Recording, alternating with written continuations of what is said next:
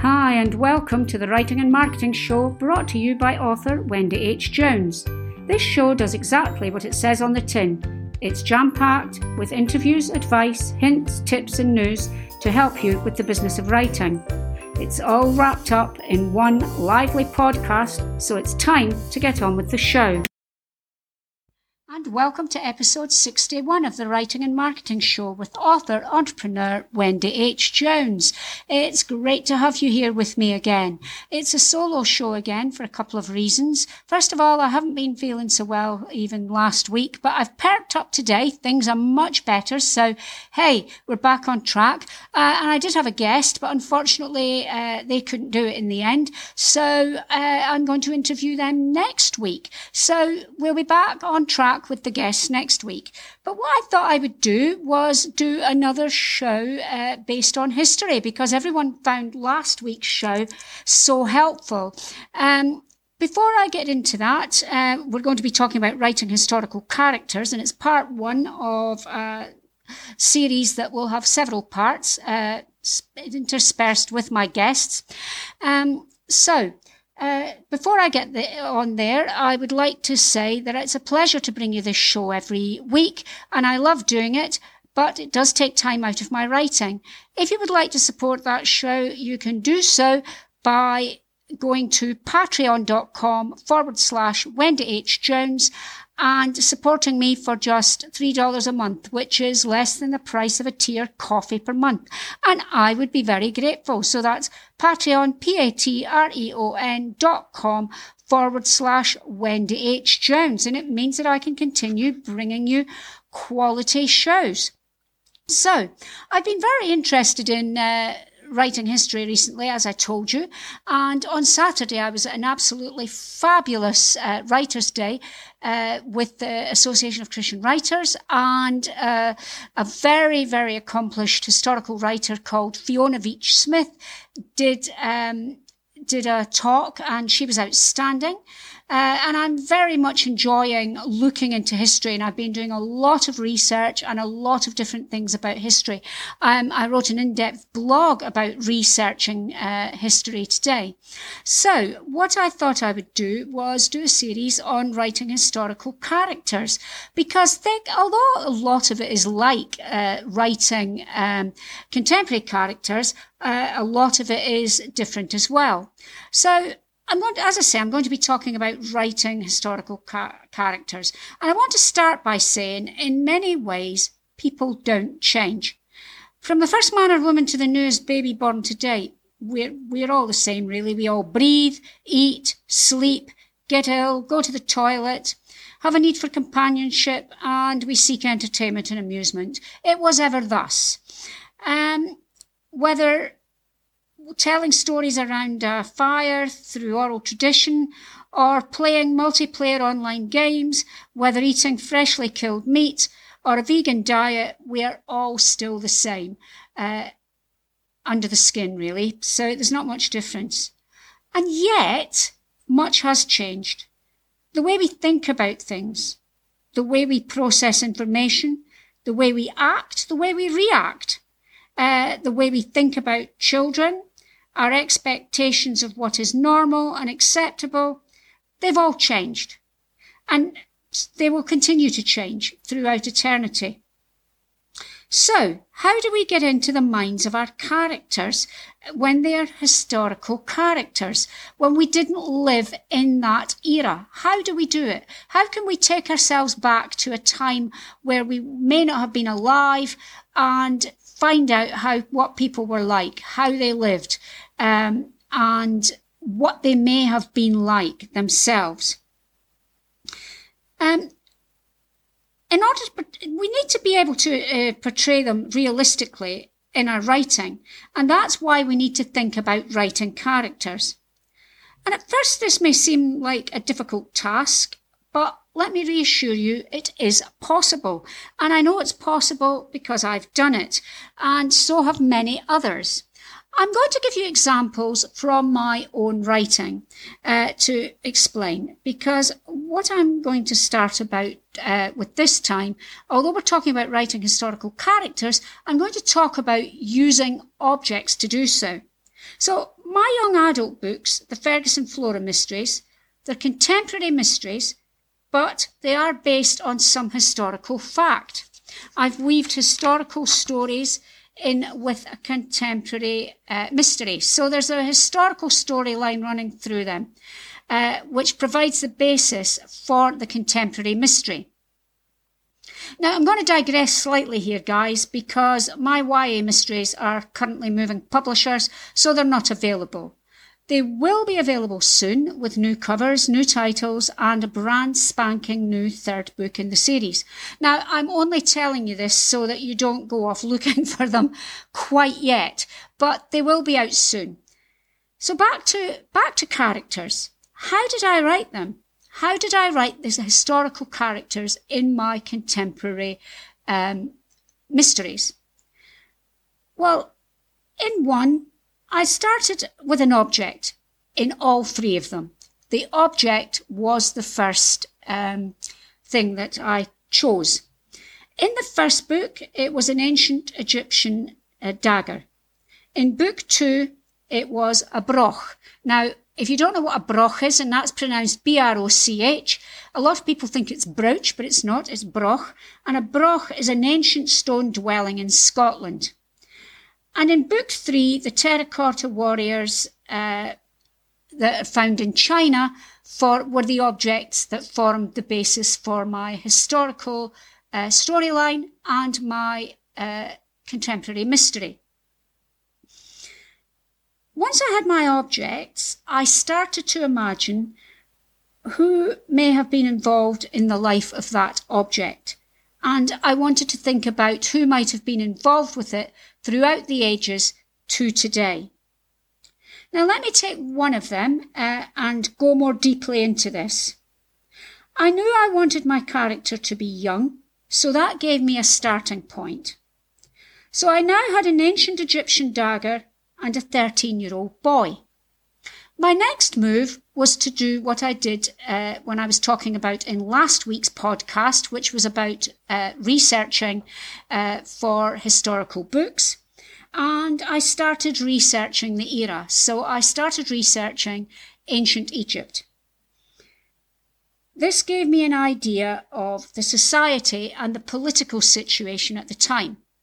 Now I knew, I now knew that pharaohs liked a good war. And I now knew that by the age of 13, boys were considered men. Pharaohs didn't care, the Pharaoh didn't care who he conscripted into his army, so my boy was sent to war. I then tried to get into the mind of a boy in the midst of a battle, a young boy, a young 13 year old boy in the midst of a battle. Now, I could never have been like that, but I really tried to channel what he might have been like. So I thought about um, what might be happening while he was seeing his friends dying around him or being seriously injured around him. And I imagined his feelings. He would be terrified, ill prepared, and fearing death. So, what would most children, most young people want to do in that situation? They would want to run from it. They would want to get as far as it, uh, far away from it as possible. So they would slip away unnoticed, leaving the sounds, the smells, and the horror of the battle behind him. Still clutching his dagger, he runs through the demons of dark, as, he runs as though the demons of darkness are nipping at his heels. Now, this isn't, still isn't good fodder for a mystery, really, because we've got a little boy that's run away from a battle, and we're talking about a contemporary mystery here. Um, and I so I started, and I've got my object was a historical dagger, but so far nothing about that object has actually shaped my story. So what I decided to do was look at skills my boys could have, or boy, not boys, my uh, skills that my boy could have that would make this dagger special. I did some more research to get an idea of the time and he became a distiller of rare poisons. He then dipped the blade in the poison and instilled it with a curse. Anybody who touched it would, in, then and in the future would be cursed. So that was what formed the process every there was something befell everyone who held this uh, dagger throughout the t- throughout time, and I had various characters throughout time who held the dagger, and something happened to them. And this is what formed the basis for my contemporary mystery, because the dagger then came to Dundee in Scotland in modern day times, was stolen and laid a curse on Dundee, and only a couple of uh, teenagers called Fergus and Flora were able to solve the mystery and save Dundee, of course. So I thought I'd let you into my thought processes to give you an idea of what can be done. I combined the research skills I was talking about in last week's podcast and combined it with an object and some and a, a lot of imagination and it helped me to become to come up with a realistic historical character However, you need to flesh this out by, by thinking about what they look like. Again, this needs to be realistic unless the lack of realism is a part of your story. My 13 year old ancient Egyptian boy is probably going to be of small stature, with brown or black hair, with brown eyes. If I made him six foot with blonde hair and blue eyes, at some point there has to be a reason for this in the story. It has to be a reason for it. So we need to make him realistic. So then I thought about what he would weigh, what, what he would wear, where he would live, what he would eat. Was he married? Now you're probably thinking, 13 year old boy married, not realistic, except 13 year old boys were considered adults in ancient Egypt. So to give him more realism, I uh, had him as a married uh, man. And that gave a flavour of what life was like at the time without me saying, oh, you know, children could get married in ancient Egypt. I just made him married. And I then knew that I had to slip things in. And only minuscule parts of it made it into the final manuscripts, enough to flesh him out. The slap of his sandals on a deserted road, slaking his thirst with beer, etc. My character one characteristic by one characteristic slowly took shape, and he was revealed one slipped in detail at a time in my manuscript. Now, there was about uh, everything I've told you now, there was so much research went into it and so much time spent fleshing out the character, but it was only about two pages at the very beginning of the book for this character. But I knew him inside out. I knew this character. I knew who he was. I knew how he felt. And this is how, um, and this is how I did it, just by imagining it, by fleshing him out. So, what I'm going to do is give you a challenge. It's a slightly different podcast this time because I'm going to ask you to do some work as well. My challenge is to find an object. It can be one around you, or one you see in the internet, or in a book, or a magazine, or in a museum. I saw my object at the British Museum in London. Now, I know that as I write this in March 2021, there are no museums open. Sorry, guys but rumour has it they're going to be open by May or June, I hope. So you might be able to do that soon. Go to historic houses, go to um, art galleries, go to museums.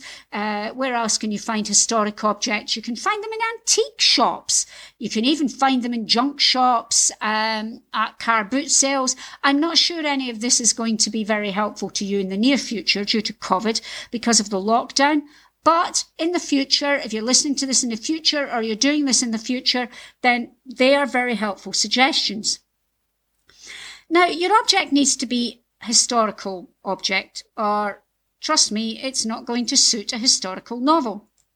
If the nearest thing to you is an Amazon Alexa, sorry, but it ain't going to meet the criteria or cut the mustard for being considered history. However, if you have a tape deck in a junk shop or you even have a tape deck near you because you still have one, this is where you're going to feel very old because, according to the Historic Novel Society, history is considered anything over 30 years ago.